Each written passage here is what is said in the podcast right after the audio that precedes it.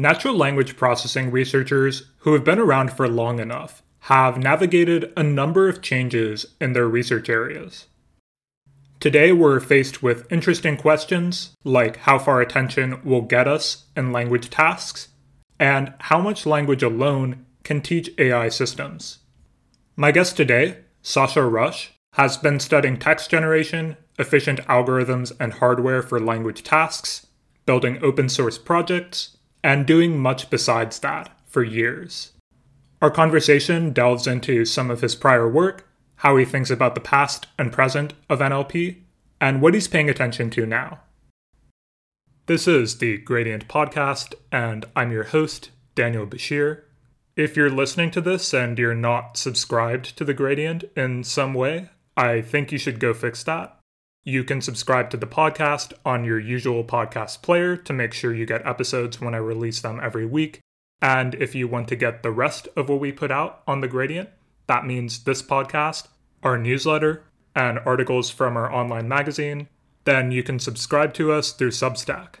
And finally, if you like what we're doing, it would really mean a lot to all of us if you consider sharing this or whatever else you like on The Gradient.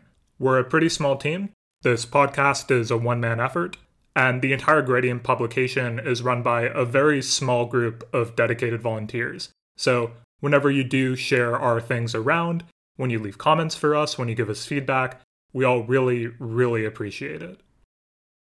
But now, without further ado, Sasha Rush. Professor Rush, you've been doing a really wide variety, I think, of very interesting work. And of course, your own work in NLP has kind of evolved over time. But I'd love to start at the beginning for you. How did you get interested in AI and NLP in the first place? Yeah, it's a really good question. I've always been interested in language. That was what drew me to the field to begin with. Um, my dissertation work is on syntax and translation. And in particular, I'm interested in kind of how you would translate between two different languages that have very different syntactic structure. Um, during my PhD, I was interested in this topic from the point of view of optimization. So I was very interested in how we could rephrase problems of, say, translating from English to Japanese in terms of a mathematical program. So a lot of the work I did at that point was thinking about things like integer linear programming, how you kind of come up with new algorithms, how you make this all efficient in practice. And in retrospect, that, that does seem like a kind of far cry from where NLP has ended up. Uh, but at the time, this was kind of an important problem in the field. Uh, I actually did an internship at Google to implement some of this stuff in their production systems. And it was kind of really important that we take a sentence, come up with this syntactic structure, and use that for all sorts of downstream tasks. Um, so that's kind of where the field was at the time. Uh, I was kind of fascinated by that sort of area. Um, but yeah, it certainly moved uh, in a very different direction. Yeah, maybe in reflecting on the different direction the field kind of ended up going in, it's in retrospect, it makes a lot of sense that the transformer architecture and the things that we're using today scaled really well. Can you reflect at all on why the optimization approaches you were taking at the time didn't necessarily work out, maybe didn't scale in the same ways, things like that. Yeah, so the history of NLP had been, even at that point, a kind of bounce back and forth between the importance of learning and the importance of inference. The particular area of machine translation was always one where data was critically important.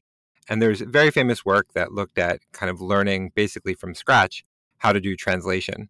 So certainly always been on the learning side of things. I think maybe where I went wrong is I thought that inference was really a critical part of the process and that complex inference that kind of utilized learned models to make predictions was critically important. So one way you can think about this is like um, when AlphaGo came out, uh, a lot of that was uh, advance in learning, but it still had a lot of inference, like Monte Carlo tree search. I was kind of interested in the kind of Monte Carlo tree search part of NLP at the time, and I thought that would play a larger role going forward. I think maybe what I didn't predict was just how much data there was in NLP and how just learning more and more on that data would make things better.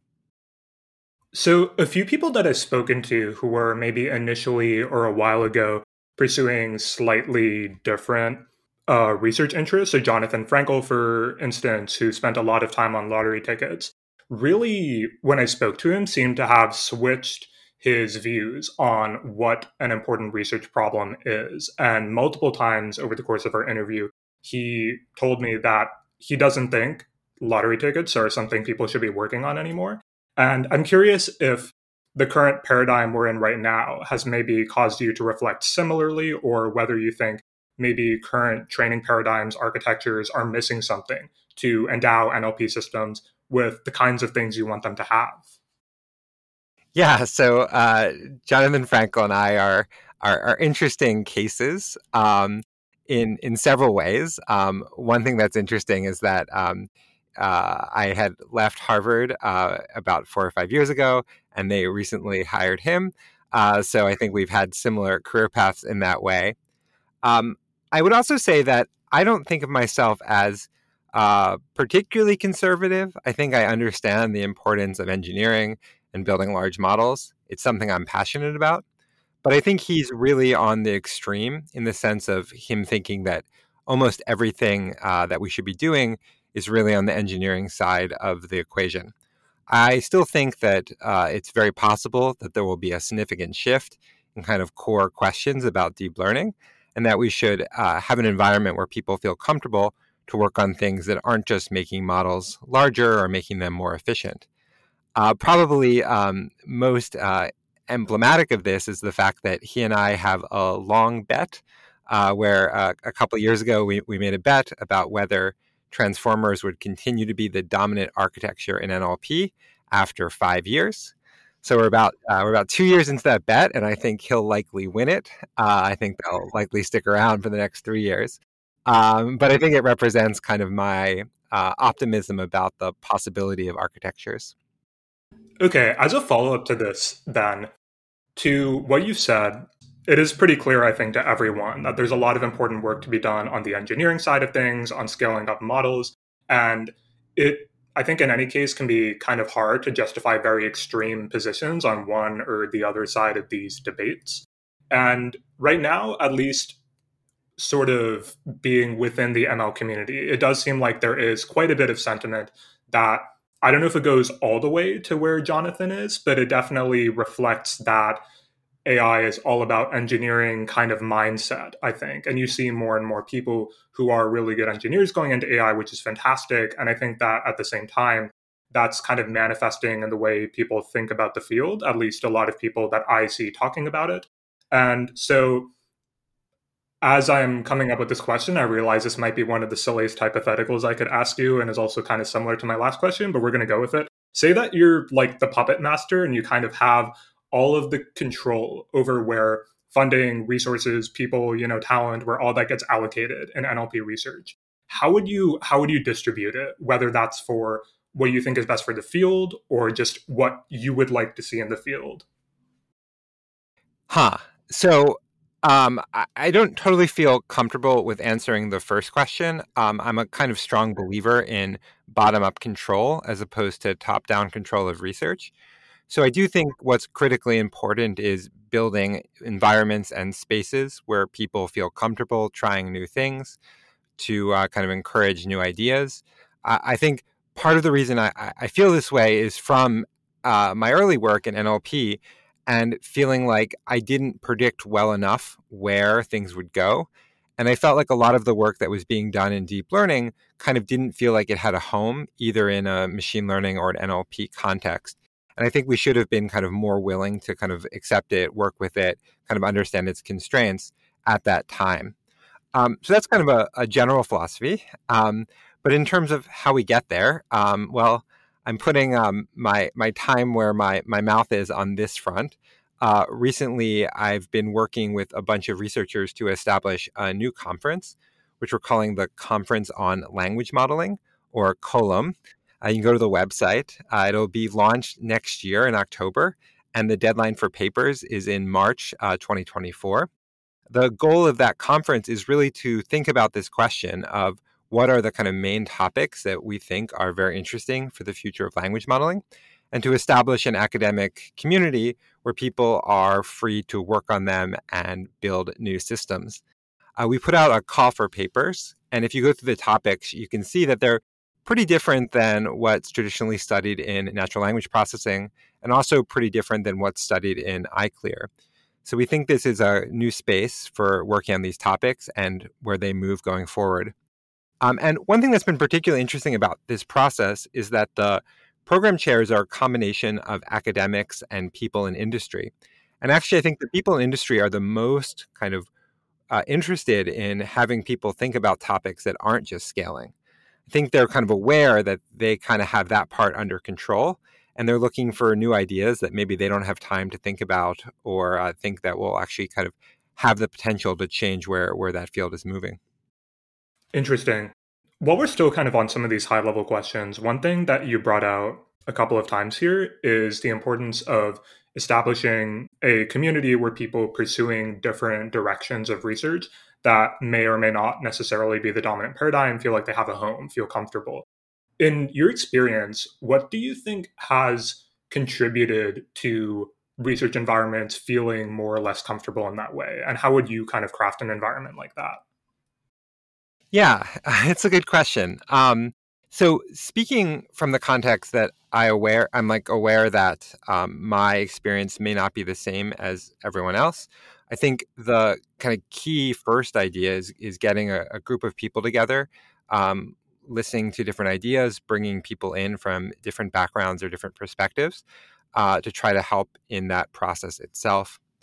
Um, from from there, I think um, my my goal has been to kind of acknowledge that um, in, in, in research you're trying to kind of build a portfolio of different ideas. We don't know that one idea is going to work out 100% of the time. And so it's okay for people to take these kind of 5% bets and uh, kind of uh, see where they, they head. Um, uh, that all being said, I, I do think it's important that researchers get feedback, uh, get get real um, get real about their results, have kind of empirical measures and goals that they're working to as a community. Uh, and I think that it is important that people kind of agree on, on what those are, uh, at least so there's some sort of ground truth that, that, that the community can be working towards. Makes sense. And I guess thinking about the work that you're doing right now, and maybe we can begin using this as a bit of a segue to talk about that more in detail. The portfolio approach to research is definitely something that I've heard a couple of times before, and the 5% bets idea as well right now in among the research you're doing and you've mentioned how some of your previous ideas also didn't work out because of maybe misidentifying what seemed important or would be important but at the moment among the different things you're focused on is there anything that you'd identify in particular as something like a 5% bet? Oh interesting question. Uh let me think about that a little bit more. Um so I think probably the the main thing that's that's most connected to the previous conversation is that um, I've been kind of interested in exactly this question of what architectures besides transformers uh, might work out. Um, I've been particularly fascinated by a class of architectures called state space models. Um, they both have a kind of mathematical maturity and understanding of how they work, as well as promising initial results and very nice efficiency properties. Um, and that combination of ideas um, has made them a topic of, of interest for me. Uh, I've been following the work of Albert Gu, um, who's now a professor at CMU, uh, on this topic. Um, and um, I recently put together a tutorial that went over how they work and, and, and how they are, are used. The short story is that they're uh, basically a, a type of model that's mathematically equivalent to a linear recurrent neural network. Uh, so that's like an RNN that you may have been used to from the 2015 period. Um, but you remove the nonlinearity. So there's no uh, tanh or ReLU as part of the recurrence. And because you do that, you're able to run them much more efficiently in practice. And they run basically in a similar way as running a convolutional neural network. Uh, because you're able to do that, they run very efficiently on modern hardware, particularly during training, but also during inference. Um, and that's a, a, very nice property that gets rid of a lot of the issues that running transformers uh, at large scales uh, uh encounter. Um, because of all this, I've been really interested in building this. We recently built a version that uh, replicates the performance of BERT on many tasks. Uh, and we've been working on another version for diffusion models. Uh, other folks have been working on trying to scale these up to the size of large language models.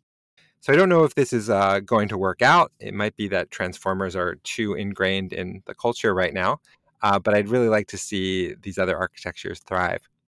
Um, one other kind of point on, on this front is that uh, another researcher I've encountered in the process of working on this is uh, Tri Dao, who's going to be a professor at Princeton next year. And I think he embodies something that I really think is important for a modern graduate student, in that he's both really, really good at the low level technical details, but also kind of a curious thinker and willing to try out all sorts of uh, different ideas. Uh, and so I think if you can kind of get both of those skills together in a, in a modern sense, you can really uh, build some really cool things. I like that a lot. Yeah. So you mentioned when it comes to state space models, and I'm aware of the pre training without attention work that you had this year with Albert Gu and a couple of other folks, that you were exploring this bidirectional pre training task with state space models. And you mentioned a couple of the things that state space models could provide that transformers don't necessarily. And I'm curious if you could maybe elaborate a little bit more on that difference you see when it comes to if you were thinking about of course we don't know everything about what's going to work out in the future but if you were thinking just about going forward what transformers offer us what state space models offer us how you currently think about and evaluate that trade-off sure um, so in the perfect world you get a model that's a state space model that has exactly the same number of parameters as, say, Llama 7 billion. Let's say it works actually at the same performance level. I mean, that's a big if, but I think it's possible. Now that you have this model, you're in a really good position. So, one thing that's really nice about it is it entirely doesn't require any storage of keys and values. So, if you've ever tried to implement Llama, you'll know that one of the most annoying parts is the key value cache and actually keeping that around and making it efficient in practice. In, um, in this kind of theoretical model, that entirely goes away. You also have near infinite history. So, this is assuming that you're able to learn enough from the history to make it useful. But you can start to imagine having extremely large uh, context lengths and keeping track of just a tremendous amount of few shot examples. Now, again, with the caveat that this would have to work as well, it starts being a really nice and convenient model, both from its theoretical sense, but also from the fact that it would be really useful in practice. So, in the near infinite history and large context length part, it's I know it's been explored that transformers have things like this lost in the middle problem when you present them with very long context. So state space models, it sounds like, does that mitigate the problem somewhat when you're using those? Yeah, I think it's an open question, and we'll have to see what happens when people scale these approaches. The, the big question is whether that property is emerging because of the way that we train these models, in which case this doesn't really help, or if it's some fundamental property of the architecture. Um, my guess is it's a property of the data and the tasks we train on, and not anything to do with the actual architecture itself. Um, that being said, it'll be interesting to see what these trade offs actually look like in practice. And in general, I would kind of really like to have another reference model so that we can actually kind of make deeper statements about uh, how these problems arise. I want to jump back in time a little bit at this point, actually, to a paper with Yoon Kim and Chris Dyer in 2019. And this one was more about probabilistic context free grammars. We don't have to go too much into the details of what kind of happened in this paper, but I want to ask you maybe a version of a question I've asked a number of people, which was there's right now, as you've said, sort of a set of models that people are putting a lot of focus into, and maybe we're exploring some new things like state space models. And it feels like we've moved past the era where we were thinking really deeply about things like RNNs or even about context free grammars. And I think there, there's still people who are working on that kind of stuff, but not nearly as much. And I'm curious to your mind, do you feel like there's a lot of value in somebody doing NLP research today, focusing on understanding, thinking about things like PCFGs? Frankly, probably not. Um, I still think context free grammars are a really elegant formalism. Um, and if you're thinking about them in the context of cognitive science or linguistics or trying to understand language in a deeper sense, then absolutely. But if you're kind of trying to actually use them in practice, I consider it basically a solved problem. Uh, for me personally, it was always a means to an end. I kind of believed that we needed to first solve PCFGs before we could move forward uh, on on NLP, and so uh, that's the reason I initially studied it. That being said, I will defend this paper in that this paper is about how you induce context free grammars from raw language. Think that's an interesting and fascinating problem that connects to uh, cognitive development and how languages work, even if it's not kind of central for making better NLP systems. That makes sense to me. Staying back in time a little bit, and I guess going back even further, I think I'm maybe just going to jump around papers here, if that's okay. Um, you have a really interesting one also with Yoon Kim 2016 on sequence level knowledge distillation. And I think that one kind of thing that I pulled out from here was the idea of approximating sequence level distributions from word level distributions. And I'm curious if you could talk a little bit about those differences and some of the unique challenges that come along in that type of thing. Absolutely. Um, yeah, it's funny that you ask about this. I'm actually seeing Yoon in about an hour. He's coming by uh, New York. Um, so I'm excited to grab lunch with him. Um, yeah, so uh, this paper is sequence level knowledge distillation. Um, I think I'm going to look back at this as probably uh, one of the most important projects I've worked on. At the time, I didn't think about that at all. Uh, we were kind of playing around, particularly with machine translation models. And we just wanted to try knowledge distillation, which seemed to work really well for images, on machine translation. The problem we ran into was just that it didn't work very well for language. We tried to distill the distribution of next word prediction just like it was in ImageNet model. So we just tried to take a big model and learn a small model's next word prediction by copying it. Um, since that didn't work that well, we thought of other ways to do it. And the, the main idea we came up with was that we should be matching the distribution at the sequence level. So that is try to replicate the teacher's full translation, not just its individual words. Because of that, we came up with an approach where we basically generated from the teacher, regenerated all the training data, and then trained a small model on that data. And it worked extremely well. In fact, in this paper, we actually uh, ran some experiments on my Android phone. We were actually able to run translation on the phone, uh, which was really exciting at the time the paper kind of went away until kind of recent years when people have just been very fascinated by this idea of knowledge distillation. We're seeing this applied to all sorts of different models. In fact, uh, just last week, we released a model that distilled uh, Whisper, the OpenAI speech recognition system, basically using a very similar approach. And it worked really well. We were able to speed up Whisper by about five times and actually run it in the web browser.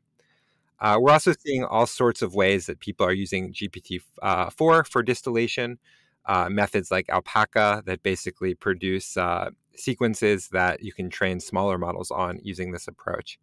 Um, so turned out to be a kind of simple, basic idea, uh, but um, yeah, it works in a lot of different different applications. Can you talk a little bit about your hypothesis for why this actually seemed to work better than than approximating word level distributions.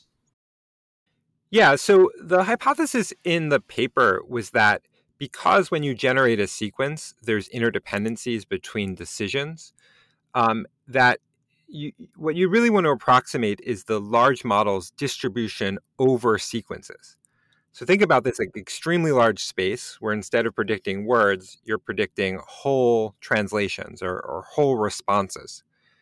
That's a very complex distribution, and it's hard to approximate with simple word distributions. To get around this problem in this paper, we argue that one approximation is to simply kind of take the argmax or to take multiple samples from the big model. That's obviously a very uh, raw approximation of the full space. Um, but if you can do that in a kind of clever way, either by kind of um, using filters to direct the process or, or trying to use uh, kind of additional knowledge, you can do a relatively good approximation uh, and then copy that with your smaller model. One thing you also called out at the end of the paper as a possible interesting future direction was combining pruning and knowledge distillation. And I'm curious if you're aware of, you know, more recent results along that line or kind of intuitions about that sort of thing being a good idea. Yeah. So, um, one thing that's really neat about efficiency is that a lot of these different techniques seem to be somewhat orthogonal to each other. So, you can do distillation and quantization and get kind of both wins, maybe not to 100%, but to some trade off. Um, in work after this, uh, we did some pruning that also did knowledge distillation. Uh, I know this approach is also used in uh, kind of very successful models um, such as um, I'm trying to remember names like TinyBERT and MobileBERT and things like that.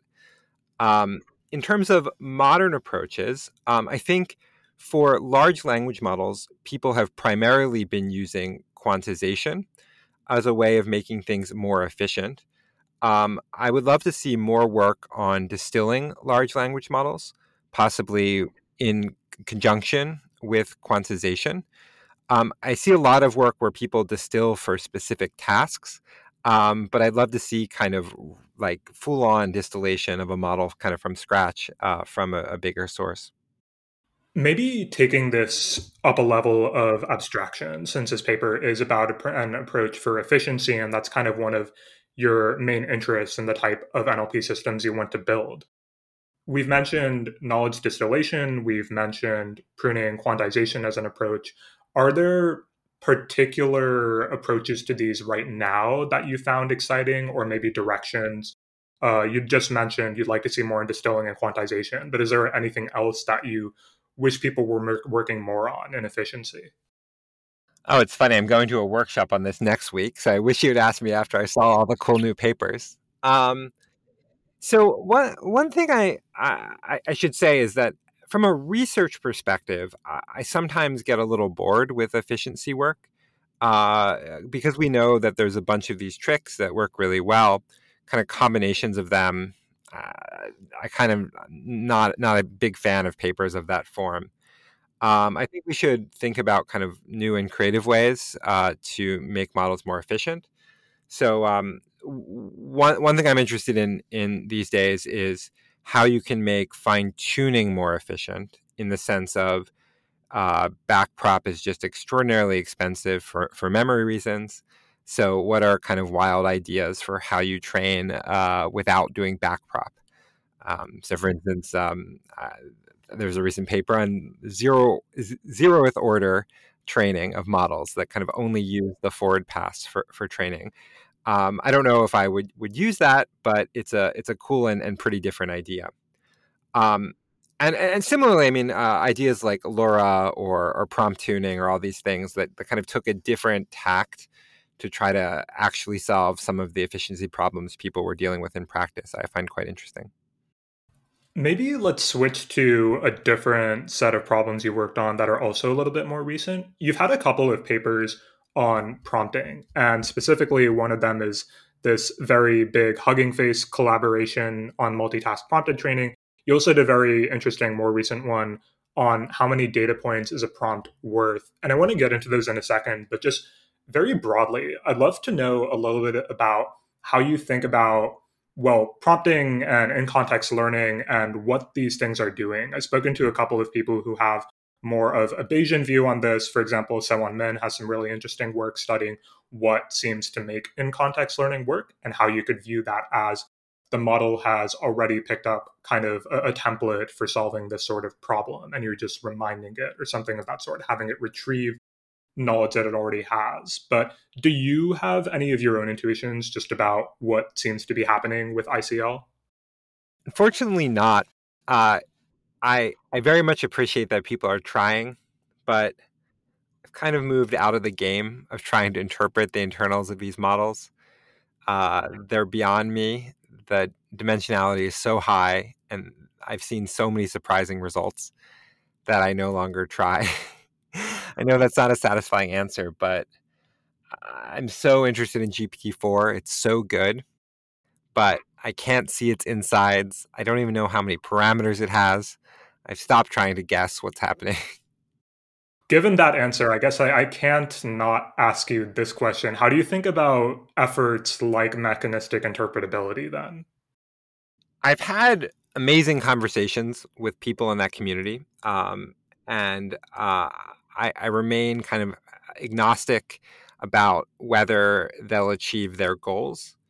Um, I appreciate so much the energy they've brought to it and the community they've built. Um, it feels a little bit to me like tilting at windmills, but um, as I noted in my earlier answer, I'm for a broad and open bottom up effort on these approaches. Um, and I've appreciated reading a lot of the papers in that space. Um, I think, uh, particularly, I'll call out some of the recent work they've did to try to understand grokking. I found that to be a very interesting and uh, kind of non-trivial way of looking at that problem. I enjoyed I enjoyed reading about it. I don't know whether I came out of that paper feeling more or less optimistic. It felt like even at that small of a scale, it was nearly impossible to to prove things to a degree I felt comfortable with. Um, but but I really appreciate the effort to try. Um, yeah, I think that's how I feel about it. Yeah, yeah, that makes a lot of sense. You did mention, of course, that you're not really thinking about the interpretive aspects of understanding ICL and things like this. But I guess in your own work on and explorations with prompting, have you? I can talk more about some of the work we did, which I think maybe goes in a different direction. But yeah, um, yeah. So uh, the two papers you mentioned, I, think were, were, both very neat and very very different in terms of a, a research perspective. Uh, so the first paper is called "Multitask Prompted Training Enables Zero Shot Task Generalization." This was a paper that was a part of the Bloom project. So that was a large open source multi group collaboration, uh, international, uh, almost 500 people involved. Um, it, was one of the subgroups in that project, and it was one of the more interesting research projects I've worked on. We uh, had a team of folks get together and basically just write prompts for uh, basically every task in NLP. So we sat down and we just wrote them. And doing that was a extremely large effort. We had to kind of decide how to do version control, how to build debugging tools, how to make everything work nicely together. And we had to collect a group of people who uh, were pretty divergent in their interests and goals. Um, I think that model was quite interesting. The model that came out of that was called T0. Um, and it showed basically ways of doing what we'd call instruction tuning these days on lots of different tasks. Uh, in practice, I think the the the main kind of contribution there was really just kind of showing that this kind of instruction tuning works and doing it in an extremely rigorous way. What is it useful for now? Um, I think it's still like widely used as a source of these prompts. And um, I think it was helpful to understand the accuracy on different tasks. One thing that kind of changed, though, in the last couple years is that people moved on from kind of standard NLP tasks to these much weirder, kind of more conversational, more realistic uh, uh, task benchmarks. And I think that's been a positive thing for the field, although it's made it harder to do evaluation and understand how good models are. The other paper, which is called How Many Data Points is a Prompt Worth, is on the other end of the spectrum. It was basically one researcher with one question. We weren't trying to understand how prompting worked. We were trying to answer a kind of single empirical question, which is if you do training on top of a prompt, how many less supervised points do you need? So um, in, in this context, we were training basically a T5 style model where we gave it a prompt to start with. And we found that we could precisely quantify exactly the number of training points you got by specifying the task in words. Um, this is um, kind of a simple idea. I mean, I think we knew that kind of prompting worked, but it kind of does kind of I mean, this is the kind of research I like really love to do, where like we were able to actually come to an answer by running a large set of carefully controlled empirical experiments. We didn't answer anything about the internals of the model, just simply the question of if you are trying to annotate data, is it worth it to write down the task you're doing? Um, and we found that on a small scale, yes. On a large scale, maybe no. Uh, but we could kind of give an exact answer to that question. Okay, there are two things I kind of want to pull out and follow up on in those answers. And maybe I'll start with the first one because I think that's maybe slightly more narrow than the second.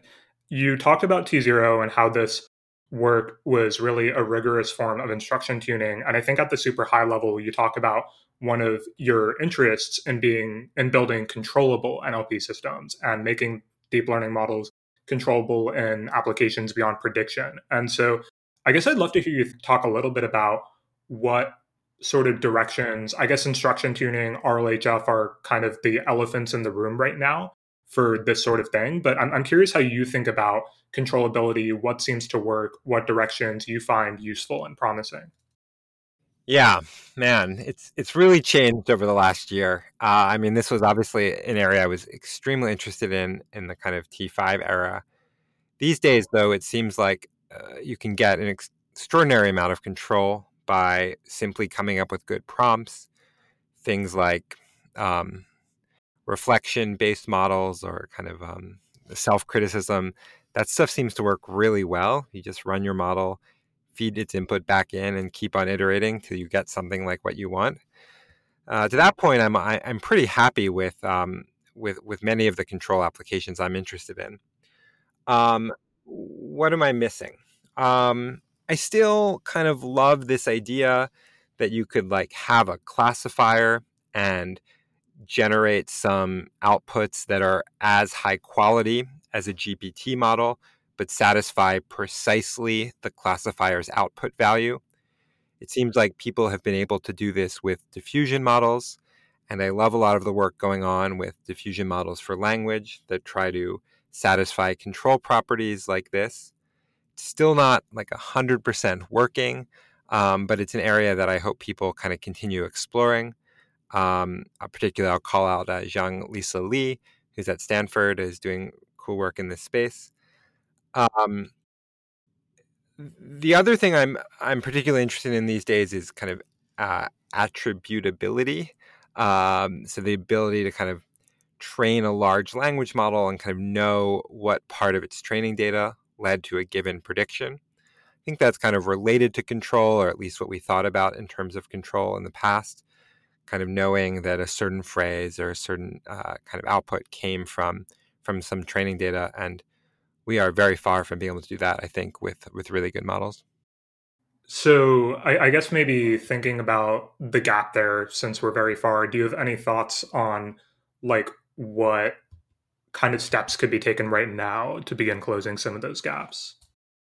Huh. Yeah. I mean, if I had a company and I had to do this stuff right now, I would certainly look at some sort of retrie- retrieval augmentation.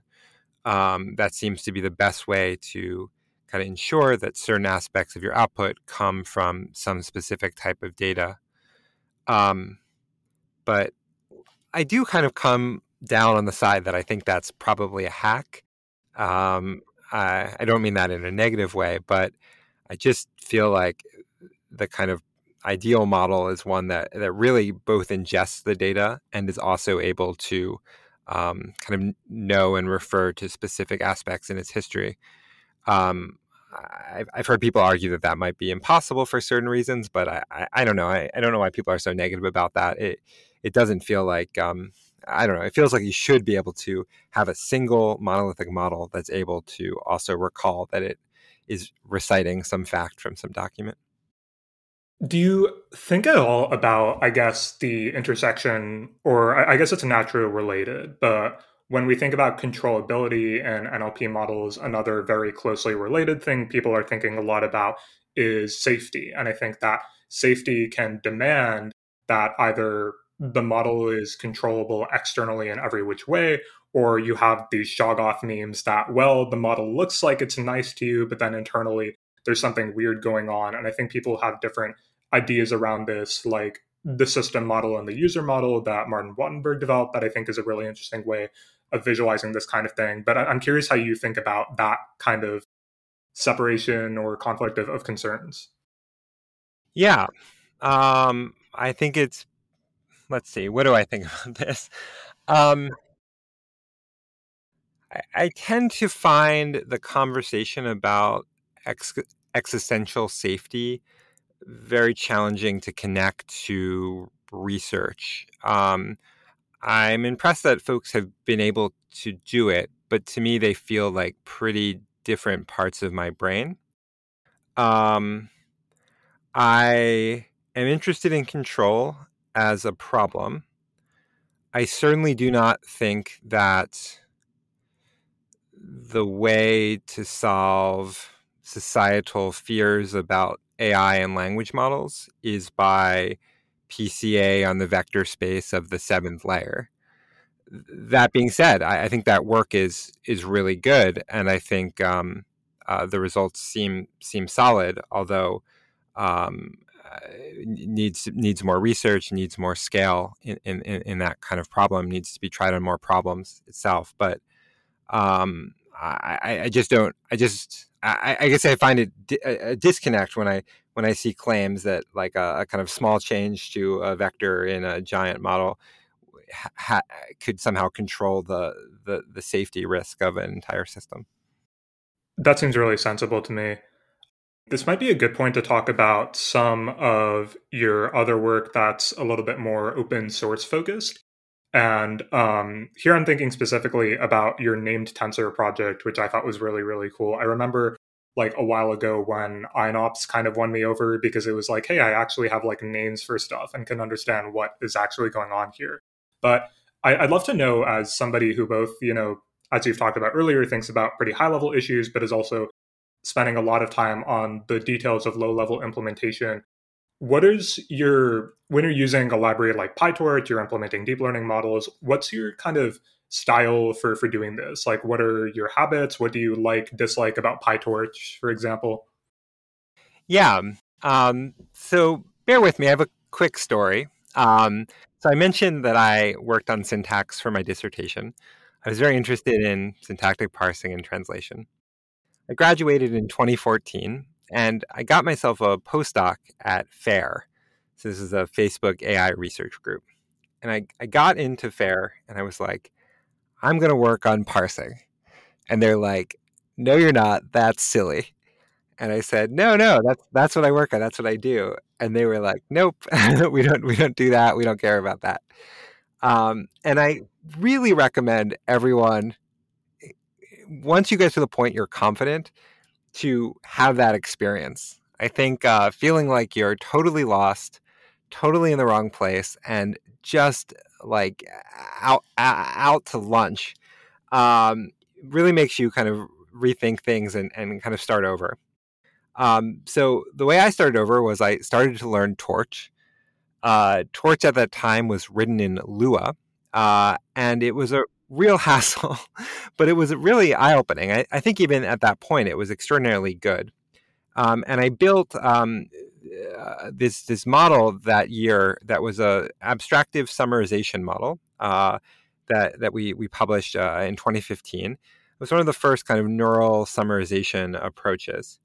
Um, but to build that, I had to kind of learn this structure and, and, and learn how it worked. Um, after graduating, I started as a professor, and I, I wanted all my students to have that experience. So I had them like learn Lua Torch, and, and I, a lot of my teaching was just teaching them how this worked. By about 2017, uh, PyTorch came out, and frankly, it was just a revelation. It was the first time I, I just felt that I could connect research and coding in such a direct way. Like I could express things that like I had only thought of mathematically almost directly into code and code that ran extraordinarily fast. And I really credit the work that the open source team did for really changing my whole research agenda and just understanding how this new and different way of thinking about the world worked. So I've always been extremely inspired by them uh, and what they've done with PyTorch. I think it's one of the, most important projects I've really ever seen. Uh, and so because of that, I, I, really try very hard to kind of understand and, and teach how it works. Um, I've actually developed my teaching here at Cornell Tech almost entirely around PyTorch. I teach a course where we uh, use a project I built called MiniTorch, where I have each of the students in the class basically build their own little PyTorch uh, through each of the homework assignments. So we cover kind of auto differentiation, uh, tensors, GPU programming, and actually build some real models uh, using using uh, their their version of, of Torch at the end. Um, so anyway, I think maybe other people have different experiences. I've always uh, kind of been interested in that uh, in, in, practice. So I think all my open source projects, they're kind of ways for me to explore the boundaries of where PyTorch goes. So um, name tensor was about kind of thinking about different ways to add safety to the language. Um, Torch Struct, which was a different project, looked at how you would build classical NLP models like hidden Markov models or context free grammars in PyTorch. Uh, recently, I've been building a lot of um, puzzles that are just ways for people to learn about uh, different mathematical topics by kind of playing with little PyTorch toys. The most recent one looked at distributed training, where people actually build kind of pipelines or, um, I don't know, different sorts of um, complex distributed training architectures just in a little kind of PyTorch like language.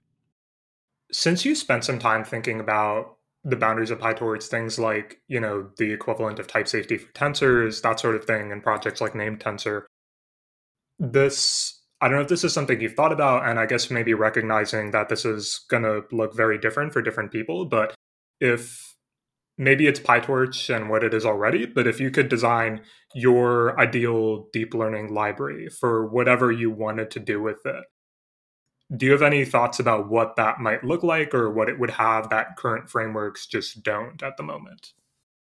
Huh, it's a good question. Um, the, the problem is in practice, I kind of assumed that every person doing machine learning would have to kind of code in this language. But more and more, I realize that there are just very different uh, audiences. So the person whose job it is to do DeepSpeed is very different than a kind of undergraduate learning about how MNIST classification works. Um, and so, because of that, I think kind of heterogeneous tools for how to build these systems might be kind of necessary. Uh, I know that that Torch has done a remarkable job, kind of being one tool for for for everyone. Although I, I certainly think cracks have kind of shown over the years when people try to scale it. I feel like Google's done a better job of building a tool that works at very large scales, but is a little intimidating for entry level users. That all being said, I'm maybe becoming more and more convinced that the next big question in open source is not how people use and build neural networks, but how people utilize LLMs. Um, I think the last year has been really exciting to see so many different uh, kind of programming interfaces for how people build RAG systems, for how people build prompt systems, for how people connect databases and large language models. And in some sense, I, I almost feel like maybe the abstraction barrier was previously drawn too low. Uh, and that at least from an NLP perspective, it, it, it, might be possible that that abstraction will be a little bit higher. I think the abstraction needs to be lower than the Open AI API. So I think open models give us a way to kind of rethink what coding with LLMs is. Uh, and I don't think I've seen yet the kind of perfect interface where I feel like super in control to be able to express all the kind of LLM programs I want to build. That makes a lot of sense, yeah. And I guess already in thinking about PyTorch alone, I do remember I, I spoke to Soumith Chintala a while ago, and I think he kind of had this articulation of I think maybe three main audiences that he was looking at, which were on the one hand modelers, on the second hand compiler people, and then on the third, I think more engineering or software engineering focused people. And I guess in this sort of thing, you were talking about the levels of abstraction. And I know there's so many principles about this, like progressive disclosure of complexity and that sort of thing, and building libraries. But I guess just in thinking about the pure, well, what is it that people are doing? It's like the LLM applications that are being built today and the fact that so many people are going into them with more of an engineering mindset does seem to admit the possibility for something like a, a, slightly higher level of abstraction and you don't need to worry about a lot of details in there but you still need to preserve that for the researchers who want to do more more in-depth things with it. Yeah, that all makes sense. And I think others have thought about this probably deeper than I have. But I know that deep learning was the first time I felt like the interface motivated my research as opposed to the other way around. Like the tool had to exist first before a lot of the ideas to come into focus. And so um, I think I, hope that motivates people thinking about these low level interfaces because they are really important in the process. And I don't think I appreciated that until until PyTorch.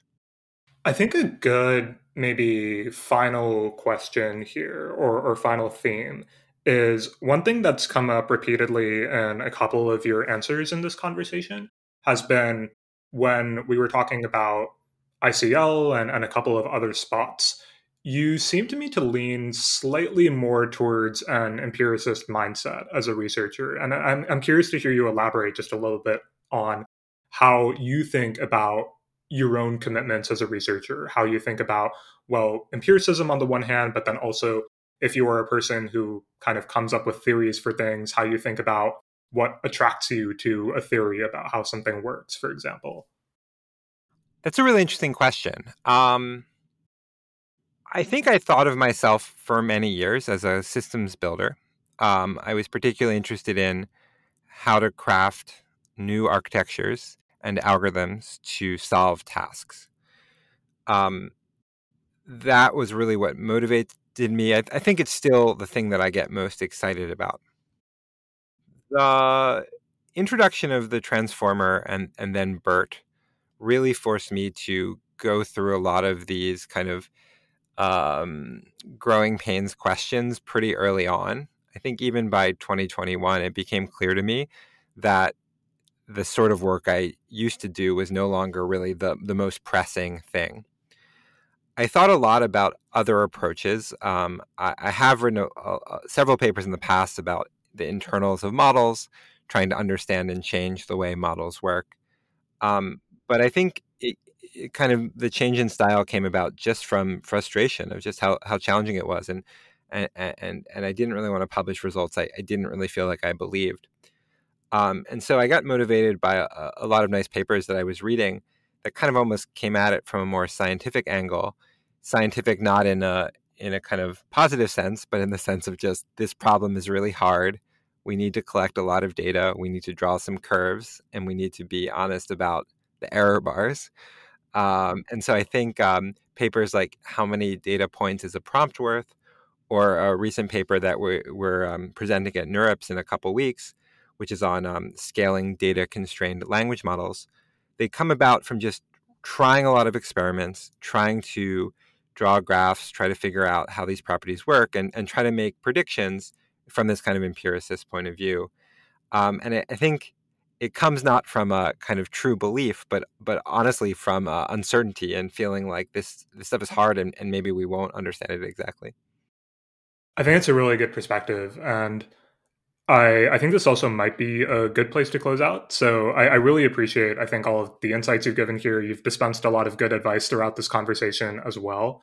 So, Professor Rush, I, I, really appreciate your work, and I want to thank you for taking the time to talk to me about it and, and just to speak with me today. Of course. Thanks so much. Great talking with you. That's all I have for today. Thanks so much for listening to the episode. And if you like this, really the best thing you can do is to leave me a review and to share this episode with someone who might find it interesting. You can also subscribe to the podcast in your favorite podcast player. And if you want to keep up to date with the latest from The Gradient, to receive emails whenever we have new podcasts, newsletters, articles, then you can subscribe to us on Substack, where you'll get email notifications for everything.